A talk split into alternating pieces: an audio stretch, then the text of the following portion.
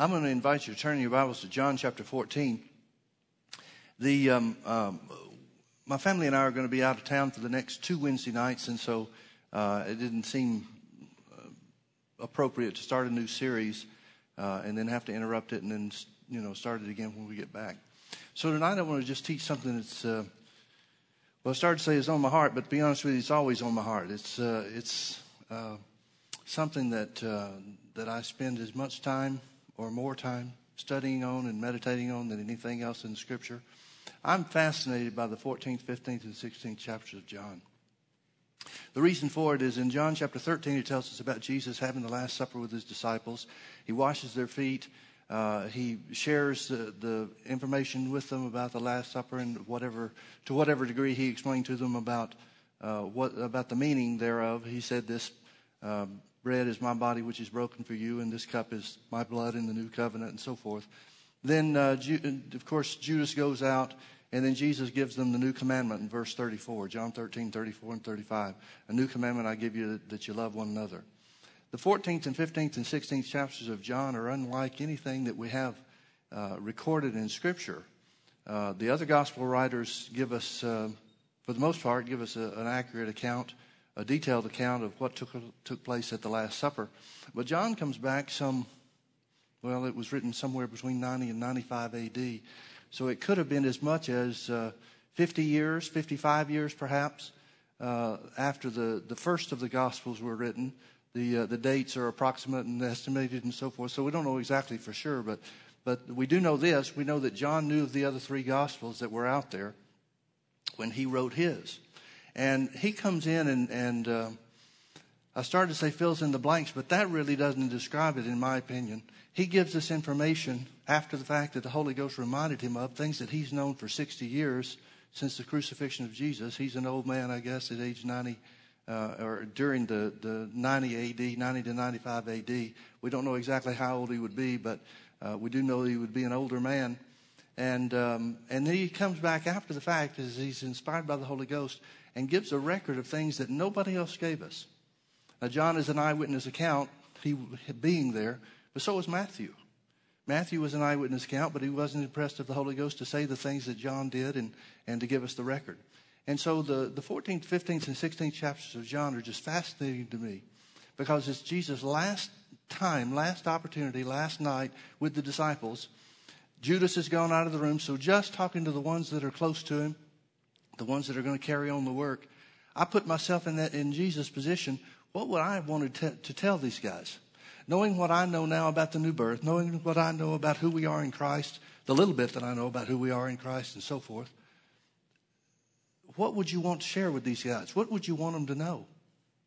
Jesus obviously picked the most important things and the key elements of, uh, of Christianity to share with them, knowing that he's still talking to spiritually dead men. And so I guess that limits somewhat what he could say and, and uh, how much detail he could go into. But Jesus starts talking about going to the Father. Let's start in chapter 14, verse 1. Well, I'm not going to read the whole of these, these uh, chapters by any means, but I'm going to skip around a little bit and, and get the context because Jesus keeps going from one theme to another theme, but really it's just different ways of, of describing and explaining the same thing. Let not your heart be troubled, verse 1. You believe in God, believe also in me. In my Father's house are many mansions. The word mansions, translated mansions, is the word dwelling places or abodes. It doesn't mean houses. He's talking about being in Him. He's not talking about living in a house in heaven. But he says, In my Father's house are many mansions. If it were not so, I would have told you. Now, here's the, uh, here's the crux of the issue. I go to prepare a place for you, and if I go and prepare a place for you, I will come again and receive you unto myself, that where I am, Notice it's not where I'm going, there you may be also, but where I am, there you may be also. Now, without getting into a lot of detail, let me just tell you what he's talking about. He's talking about the place that he has in union with God. And he says, I'm going to go make that place for you. He's talking about a spiritual work. It's always fascinated me. Well, I, I heard it as a kid and didn't think anything about it. But the church that I grew up in told us that Jesus is in heaven building mansions. And as soon as he gets everybody's mansion built, then he's going to come back for the church. God made the universe in six days. But somehow or another, Jesus must be having trouble finding lumber and nails to get everything done. For thousands of years, he's not finished yet. Well, that's silly. He's not building anything. He's not hammering nails in heaven. He's not building houses in heaven. This is eternity is not a housing project.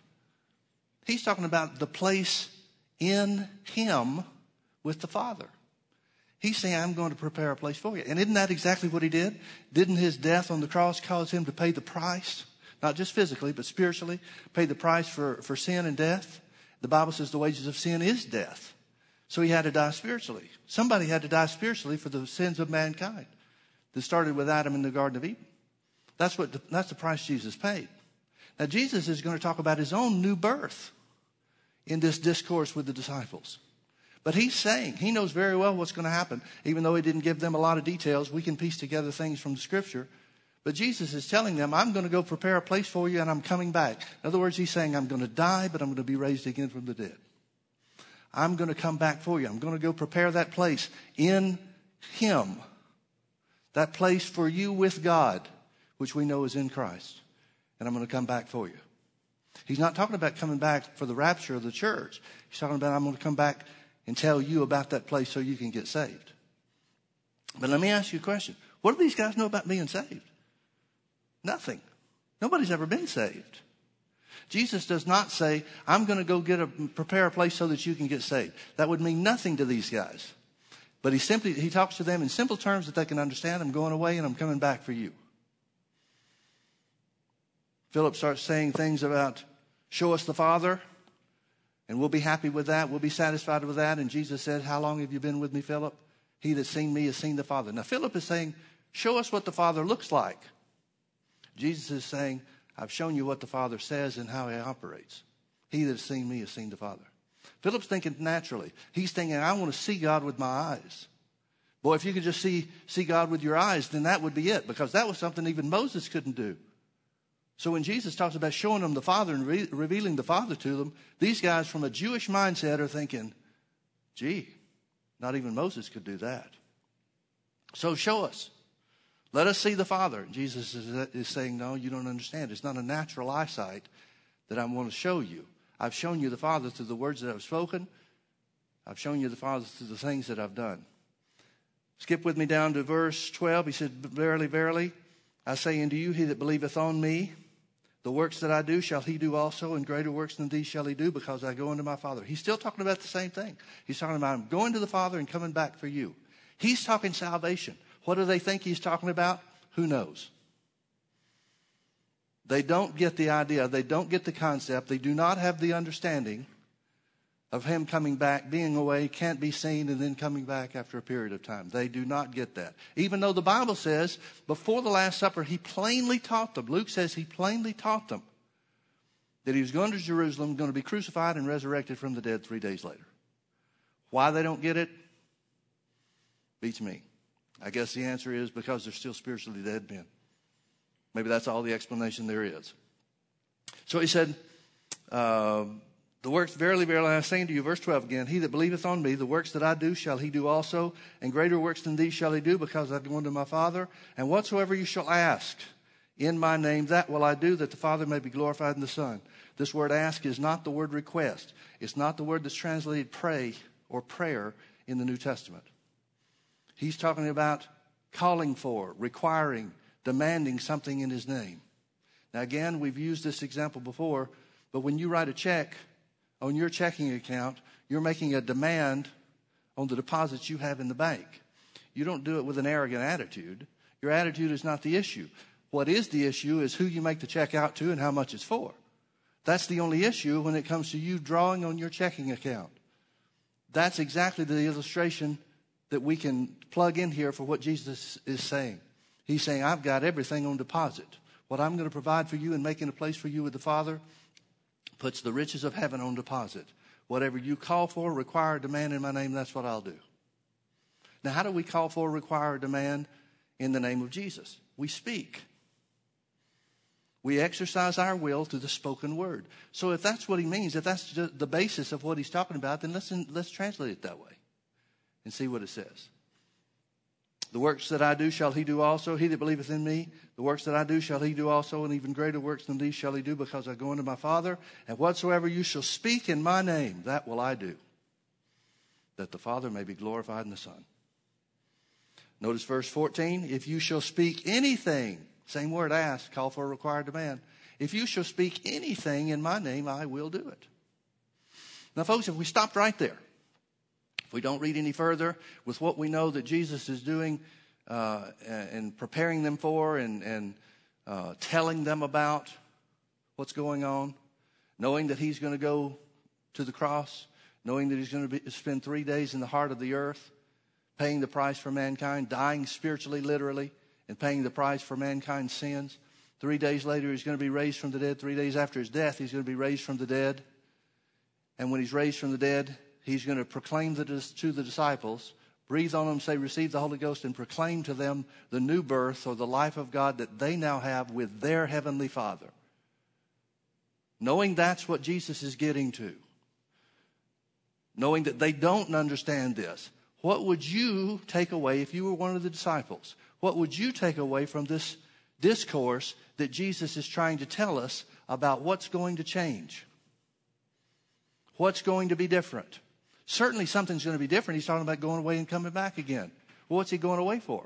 And if it's just, hey, I'm going to be out of town for a day or two, then why is he talking about a change of position? Why is he talking about a difference in the way things are going to operate? Why bring up this stuff about the works that I do shall he do also if you believe in my name? And even greater works. What's that about? If this is just him going away, and there's no significance, there's no spiritual significance, there's no difference or change that's going to occur to them, why is he talking to them about this stuff? Do you understand what I'm getting at?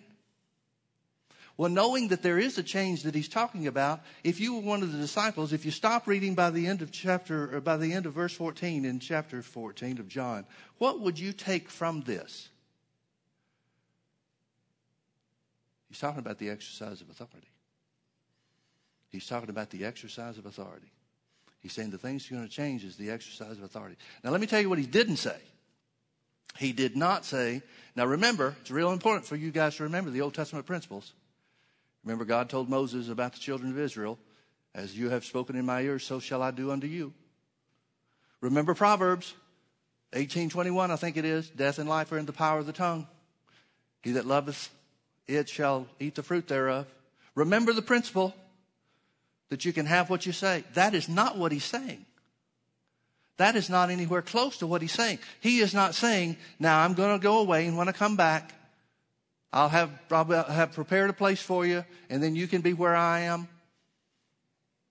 And remember the principle of your words being important. That is not what he's saying, folks. You need to also remember that Mark 11 has already taken place where Jesus has cursed the fig tree. He's taught them as, as, as clearly as he can to spiritually dead men about believing in your heart and saying with your mouth and your words coming to pass. Mark chapter 5, the woman with the issue of blood has already taken place, where he explains, daughter, your faith has made you whole. Well, what was her faith? Her faith was, as soon as I heard about Jesus, I began to say, if I can just touch his clothes, I shall be whole. There is example after example, every example that we have in the Gospels, John's included, has already taken place where they have seen. And whether they get it or not, I guess that's up for debate. But at least they've been taught about the importance of believing in your heart and saying with your mouth. That's not what Jesus is talking about. He's saying it's going to be different. He's saying it's going to be different because of the different place that you have. See, folks, you need to realize death and life are in the power of the tongue didn't work because they were in Christ. Death and life are in the power of the tongue didn't work because of the relationship they had with God. Death and life are in the power of the tongue worked because of the relationship they had with Abraham, who had a covenant with God. Now it's about a relationship in Christ with the Father. And that changes everything. If I could get anything across to you tonight, it is that your relationship, the one that you take for granted perhaps, the one that you don't put the effort into like you should perhaps, the one that was established by us accepting Jesus as the Lord and Savior of our lives. Now, what, you, what we've done with that's up to the individual. You know as well as I do that some people accept Jesus as fire insurance and then go through life doing their own thing. And others take their relationship with God very seriously. And they apply themselves to growth and development in spirit, spiritual things. But whatever it is, Jesus is saying that relationship, that being in Christ and joined and united with God, one with God in the same way. Jesus talks about this in, in great detail. He said, You'll be in the Father just like I'm in the Father. And Jesus said being in the Father was the source of anything and every great work he did. He's trying to tell them. He's trying to get it across to them. Again, whether they got it or not, probably not. At least not to the degree that he wanted them to. Probably not to the degree that to the degree that they needed to. But it's all hinged on one and only one thing, and that is relationship with God. I'm going to the Father, I'm coming back, and when I come back, believing in my name brings you into that place I've prepared for you. You'll do the same works that, i do, that I do and greater works. And whatsoever you speak in my name, I will do. If you speak anything in my name, I will do it.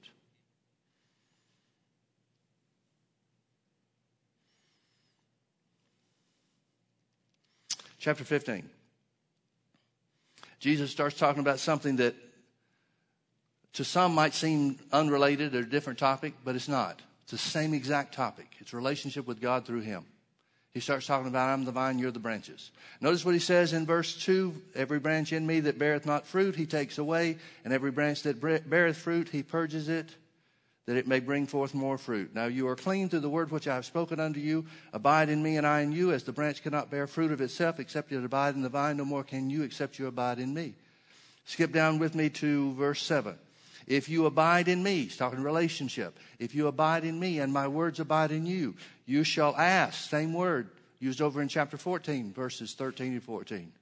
Call for, require, speak. If you abide in me and my words abide in you, you shall speak what you will, and it shall be done unto you. Herein, verse 8, herein is my Father glorified that you bear much fruit, so shall you be my disciples. Chapter 14, he's talking about bearing, he's talking about doing works. Chapter 15, he's talking about bearing fruit. What's the difference? None. Not a, not a difference in the world. Different illustration to, to point out the truth. But he's talking about exactly the same thing. If works don't get it, let's talk about bearing fruit. Now, let me stop and, and ask you a question. I'll ask you to, to consider something. And that is that when, when we talk about bearing fruit for Jesus, what do we think of? We think of getting people saved. We think about ministering the gospel. We think about handing out tracts or doing something to affect somebody's spiritual well being. That is not what Jesus is talking about bearing fruit. What do these guys know about getting saved? They're not saved themselves. Jesus does not say, Bear, uh, Abide in me and make sure my word abides in you so that you'll be good ministers, so that you'll be effective in preaching the gospel. That's not what he's talking about. Now, does he want them to be effective in preaching the gospel? Sure. But is that what he's talking about? Is that the topic of his conversation? Nope, not even close. He's not commissioning them to anything. And if anybody would know, it would be John, who now, some 60 years after this event has taken place, maybe 60 to 65 years after this event has taken place, this night took place. He knows the status of the church. He knows about the preaching of the gospel. He knows about ministry in greater degree than anybody else on the face of the earth at that time. Peter is gone. John, uh, Paul is gone. The pillars are dead, except for John. The church is wondering if this guy will ever die, because everything they try to do to kill him doesn't work. And John recounts that Jesus does not talk to him about being ministers. He talks to them about doing the works that he did. He talks to them about bearing fruit. And what is that fruit? What is the fruit that glorifies God? Notice again in verse 7 if you abide in me, relationship, and my words abide in you, notice it's based on the word. You shall speak what you will. Now, some people get all hinky about that and they think, well, that means we could, if, you, if your interpretation is correct, Pastor Mike, that means we could just say anything that we want. Well, if the word abides in you, you're not going to say just anything and everything out there. The word of God abiding in you shows you the character and the nature of God. It's going to cause you to walk in the love of God, so it's not going to be something you get crazy about. and say ungodly things or speak to or pray for or seek after ungodly things. The Word will set the boundaries for your life. Well, what are those boundaries? The will of God, the character and the nature of Jesus Himself. Do you, you do realize, of course, that Jesus could have said anything in the world that He wanted and it would have been done. You get that, don't you? Well, why wasn't God worried about that? Can you see God standing, uh, sitting in heaven, wringing his hands every day, wondering if Jesus is going to go too far? Why not? Because he was filled with the character and nature of his Father. If you abide in him and his word abides in you, you'll be filled with the character and the nature of your Father too. If you abide in me and my words abide in you, you shall speak what you will, and it shall be done unto you. Herein, verse 8, herein, in this manner, you saying what you will in the name of Jesus and it coming to pass. Herein is my Father glorified, and Jesus calls that bearing much fruit. What's he talking about? He's talking about the exercise of authority. What glorifies God? You doing the works of Jesus. How do we do those? Through the exercise of authority. What glorifies God? You bearing much fruit. How do we do that? Through the exercise of authority. How do we exercise our authority? by speaking in the name of Jesus. Now, folks, I, I, want to back up and say it again, and forgive me for being repetitive, but I really want this to sink in. This is the last night Jesus has with these guys. We would all have to understand that Jesus is going to give them what he considers to be the most important message to hold them over until he comes back. What does Jesus consider to be the most important message? The exercise of authority. And if I'm reading something into this that's not there, somebody please tell me. But he says it over and over and over again. We're still in chapter 15. Notice Jesus said in verse 14, He said, You are my friends if you do whatsoever I command you. Now, remember chapter 13, verse 34 and 35, He's already told them what the commandment is. A new love, a new commandment I give unto you that you love one another as I've loved you. So shall you love one another. Verse 35 goes on to say, By this, the love of God in operation, by this shall all men know you're my disciples, if you have love one toward another. So when he talks about keeping his commandments, he's not talking about something new he's going to bring about. He's not talking about something he hadn't sh- shared with them yet. He's talking about keeping the commandment of love, walking in the commandment of love. Because that is part of the love of God or the word of God abiding in you. The Word of God can't be abiding in you unless you're walking in love. Because God is love. So he said, You're my friends if you do whatsoever I command you. If you walk in love, in other words. Henceforth I call you no, no more servants. For the servant knoweth not what his Lord doeth, but I have called you friends. Now, this word friends means a covenant partner, it's a relationship term. It doesn't just mean acquaintance, it means somebody in covenant with. Henceforth I call you no more servants, for the servant knoweth not what his Lord doeth, but I have called you friends. For all things that I have heard of my Father I have made known unto you. Notice the difference between a servant and a covenant partner with Jesus. One knows what Jesus will do, what the Father will do, the other does not. How are we going to find that out? Through the Word. The Word of God abiding in you the part of the church world, the majority of the church world that doesn't know who God is, doesn't know his character, doesn't know his nature, doesn't know what he'll do in any given situation, you know what they don't know? They don't know the Word. Because the Word reveals that to us. It's the whole purpose for the Word of God is to reveal the character and the nature of God. Jesus said, Henceforth I call you no more servants, for the servant knoweth not what his Lord doeth, but I have called you friends. For all things that I have heard of my Father I have made known unto you. Now notice the relationship. He's talking about a relationship with God, or with Him literally, to reveal the Father. Notice what he connects that with in verse 16. You have not chosen me, but I've chosen you and ordained you that you should go and bring forth fruit. Chapter 14 was about doing works. Chapter 15 is about bearing fruit. Same subject, just different ways of looking at the same thing. You've not chosen me, but I've chosen you and ordained you that you should go and bring forth fruit. Please notice he's already defined in verses 7 and 8 what bringing forth fruit is. Your words coming to pass because of your relationship with God, abiding in Him, and the Word of God abiding in you. He has not changed subjects. So he says, I've called you and ordained you that you should go and bring forth fruit, that what you say in the name of Jesus should come to pass. But in case we don't make that connection, in case they didn't make the connection, notice what he goes further to say. You've not chosen me, but I've chosen you and ordained you that you should go and bring forth fruit and that your fruit should remain.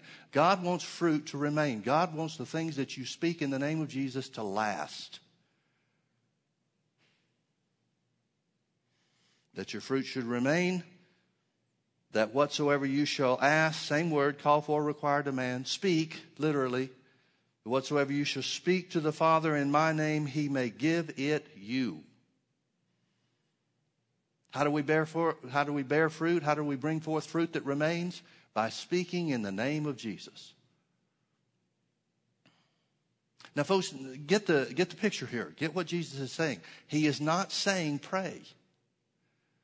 He hasn't talked about praying yet, but here he's talking about speaking to the Father. Before he was talking about speaking in his name. Whatever you say in my name, I will do it. So Jesus hears what you say then, obviously. Here he's talking about speaking to the Father in the name of Jesus. Why? Because your relationship in Christ is with the Father. That's going to be important with what he says in the next chapter. Keep that in mind. Jesus seems to indicate uh, hold your finger here and turn back with me to Mark chapter 11. Let me show you something.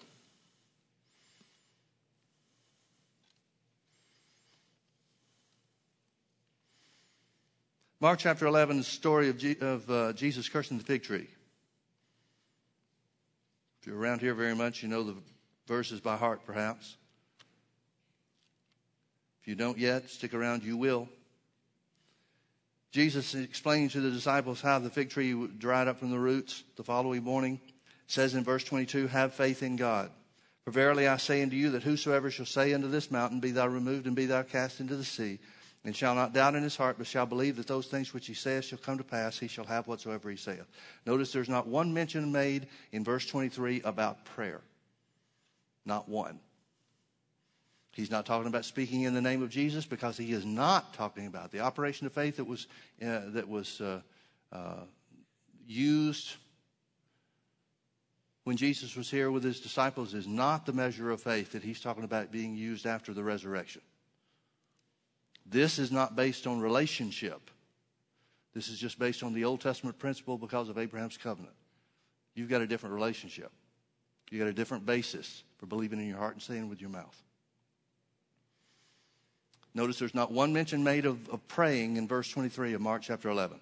Not one. He said, Whosoever shall say unto the mountain. He didn't say, Whosoever shall pray to God about the mountain. He said, Whosoever shall say or speak to the mountain. Now notice verse 24. Therefore I say unto you, what things soever you desire when you pray. Now he's talking about praying. Notice the way Jesus makes the transition between speaking to the circumstances and praying to the Father. He doesn't make it the ritual that the church does. He doesn't say, now, now, now, when you pray, uh, that's a sacred and holy thing. So you got to make sure that everything's right and, you know, all your cell phone's turned off and you get by yourself in your closet and none of that stuff. He makes a simple transition from between speaking to the circumstances and praying to the Father. Please keep that in mind because that's what prayer should be. Your prayer life should be a combination of speaking and then talking to the Father. Therefore, I say unto you, what things soever you desire when you pray, believe that you receive them and you shall have them. Now he's talking about prayer. He didn't say one thing about believing that, the, that you receive a, uh, a moved mountain in verse 23. What really got my attention on this one time, and, and, this was years, I'd been with Brother Hagin for several years, and I heard him make a statement that I'd never heard him make before, and it took me totally by surprise. Because he made it so off the cuff like everybody already knew. And, and I asked him about it. Man, I pinned him down on it after the service. I said, wait a minute, wait a minute, wait a minute. You said something that I've never heard you say before. Well, he got tickled and said, well, of course. Like you dummy. But here's what he said he said, when I was healed from the bed of sickness as a 17 year old boy, when I was healed on, from the bed of, on the bed of sickness from the deformed heart and the blood disease and all the other stuff that, that was going wrong with him, or that was wrong with him, he said, I was healed on a combination of speaking the word, concerning my circumstances and praying the prayer of faith. I'd never heard that before. I'd never heard that before. Because what happened to me and what my experience was up to that point was that I'd get twisted up. Because the natural inclination for me is to speak to the circumstances and then talk to God. But those are two different elements of Mark 11, 23 versus Mark 11, 24. And so I'm thinking, here I'm getting ritualistic about stuff. My mistake. Please don't make the same one I did.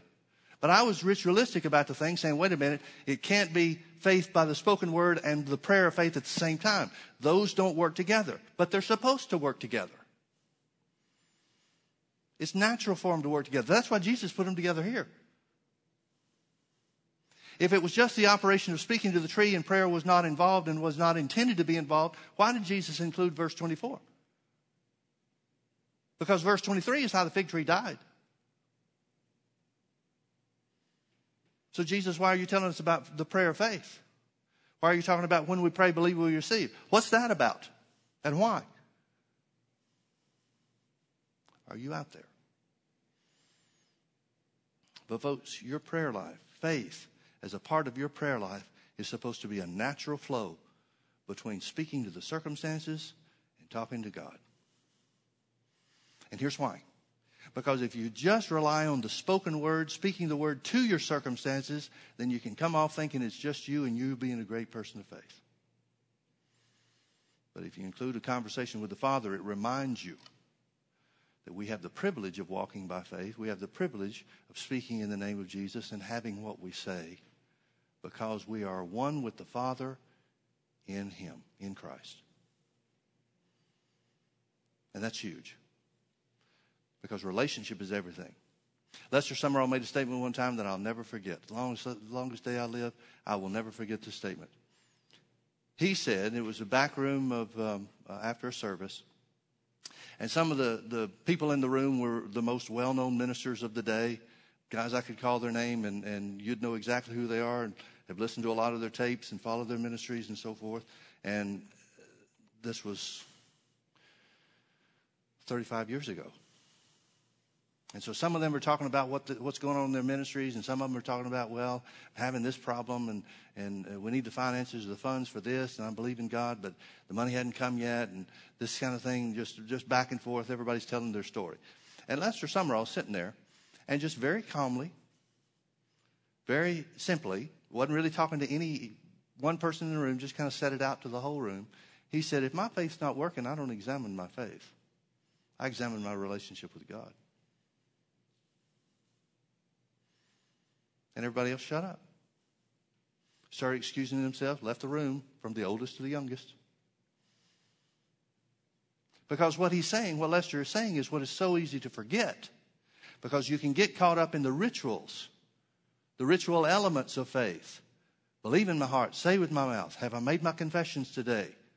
Kind of stuff. But, folks, faith is a result of a relationship with God.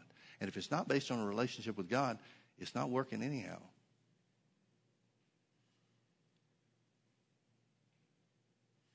Back to John chapter 15. Again, verse 16, you have not chosen me, but I've chosen you and ordained you. I want you to understand something, folks. God has ordained, planned from the beginning of time that this is the way that it's supposed to be. I have ordained you that you should bring forth fruit. God planned before Jesus ever came to the earth, before God ever made Adam and put him in the Garden of Eden, before Adam and Eve ever sinned. God planned for you to speak in the name of Jesus and your words to come to pass. It's the plan of God. When you realize that, it becomes a whole lot less about you and you doing your thing and making sure you do everything right. And it becomes an appreciation for your Heavenly Father, which is what faith is supposed to be. It's supposed to be a relationship. You've not chosen me, but I've chosen you and ordained you that you should go and bring forth fruit and that your fruit should remain What's fruit? You having what you say. And whatsoever you shall call for, require, or speak in my name, uh, or speak to the Father in my name, he may give it to you. Turn with me over to chapter 16. We're running out of time. We'll have to make this quick. Chapter 16. Let's, um, I'm going to have to set this up a little bit, so I'm going to have to read a little bit of scripture. Jesus has told the disciples in verse 16, A little while and you shall not see me, and again a little while and you shall see me because I go unto the Father. He's talking about the resurrection of the dead. He's talking about going to the cross, the three days between the cross and the resurrection, but I will see you again. They don't have a clue. Again, he's told them clearly, plainly, according to Luke, that he's going to go to the cross, be killed, and raised again after the third day. Why they don't make that connection, your guess is as good as mine. But now they're all talking among themselves and say, oh, We don't get this. Going away for a little while, coming back after a little while. What is all that about?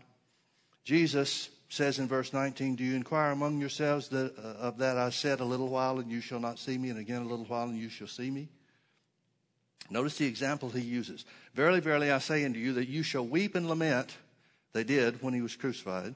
But the world shall rejoice, and you shall be sorrowful, but your sorrow shall be turned into joy. The world was glad when Jesus died, but the disciples were sad. But the disciples' sorrow was turned into joy. And here's the illustration he uses A woman, when she is in travail, has sorrow because her hour is come. But as soon as she is delivered of the child, she remembers no more the anguish for joy that a man is born into the world. The example Jesus uses about you're not going to see me for a little while, meaning the three days, and after that you'll see me again. The example he uses is a new birth. Jesus knows exactly what's going to happen to him. He knows he's going to die spiritually. He knows he's going to pay the penalty for all of mankind's sins. He knows he's going to have to be born again. And he knows it's outside of his power. He knows he's putting himself into the hands of the Father, just like we do when we stand on the Word. Now, with that in context, Jesus goes on to say in verse 22, and now therefore, and you now therefore have sorrow.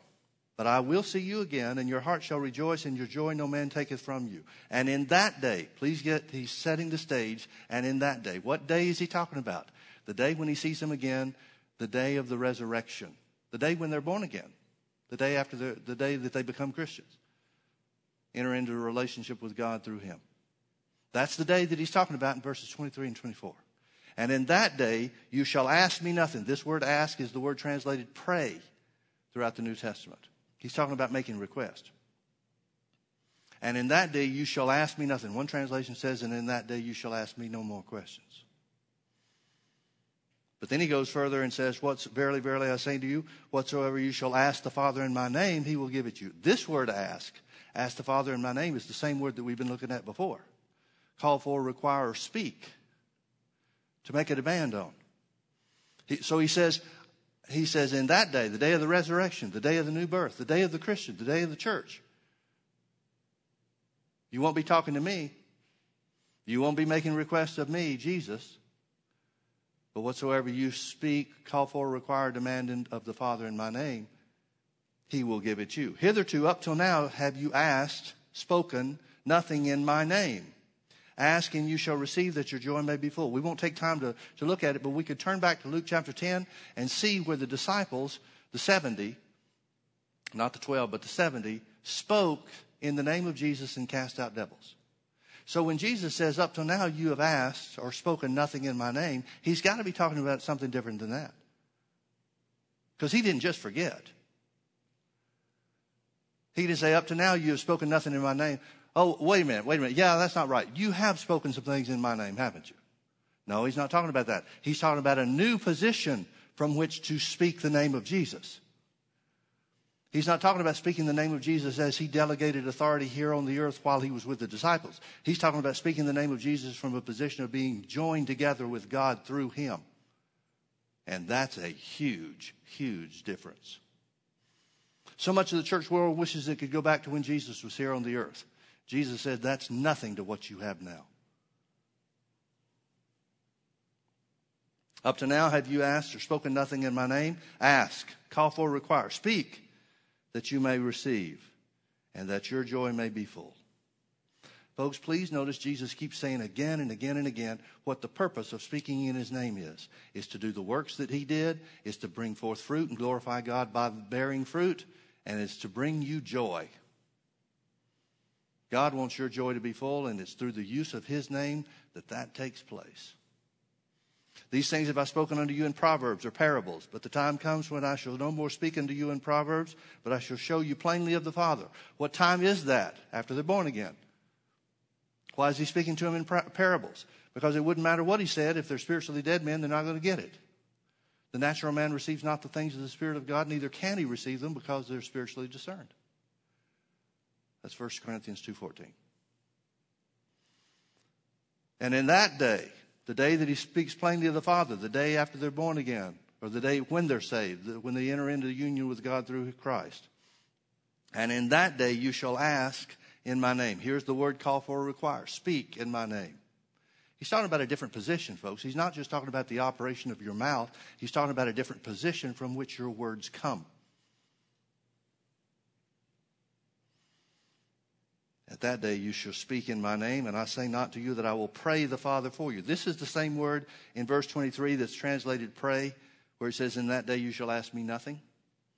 This is that same word. It means request. Notice what he says. He says, At that day, the day of the church, at that day you shall speak in my name. I say not unto you that I will pray or request of the Father for you. You don't need anybody to ask God for you, not even Jesus. This is what's so bogus about most people's idea when the Bible says Jesus is making intercession for the saints at the right hand of the Father. A lot of people are thinking that Jesus is sitting there praying to his Father who's sitting right beside him. Well, what's he praying about? If that's what's going on, what's he praying about? Well, he's praying that we'd be finished. He's praying that we would be made complete. He's praying that we'd be strengthened. Really? So the blood of Jesus shed on the cross wasn't enough. We need prayer from heaven. Seriously? Folks, if the, if the work's really not finished, what's Jesus sitting down for? Well, it's more comfortable for him to pray. That's ridiculous. He's not praying for you in heaven.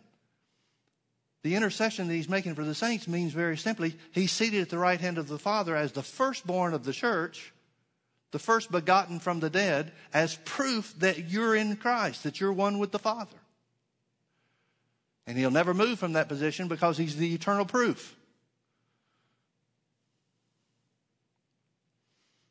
At that day you shall ask in my name, speak in my name, and I say not unto you that I will pray the Father for you, for the Father himself loves you because you've loved me. How do we know we love Jesus? Did you make him your Lord? That's more than these guys have done at the time Jesus says that.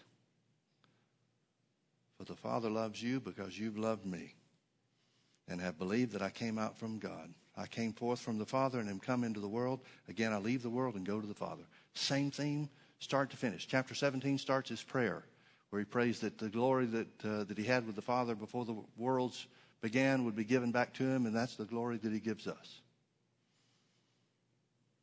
All throughout the 14th, 15th, and 16th chapters, where Jesus is telling the disciples what has to be the most important thing for them to know before he goes to the cross is very simply this I'm coming back. You'll be in the same place with the Father that I am in. You will do the same works that I do because you the exercise of authority in my name. You'll bear fruit that glorifies the Father through the exercise of authority in my name. And I've ordained it to be so. Whatever you speak to the Father about in my name, He'll give it to you. It's all about relationship, folks. You need to look at yourself in the mirror every day and say, I am in Christ, and because I'm in Christ, what I say comes to pass. Because that's the way God set it up. Not because you're so great and wonderful, but because that's the way God set it up. Let's pray. Thank you, Father, for your word. Thank you for the privilege that we have to speak in the name of Jesus. Oh, Father, we declare that what Jesus said about us is true. We do abide in you and your words do live on in us.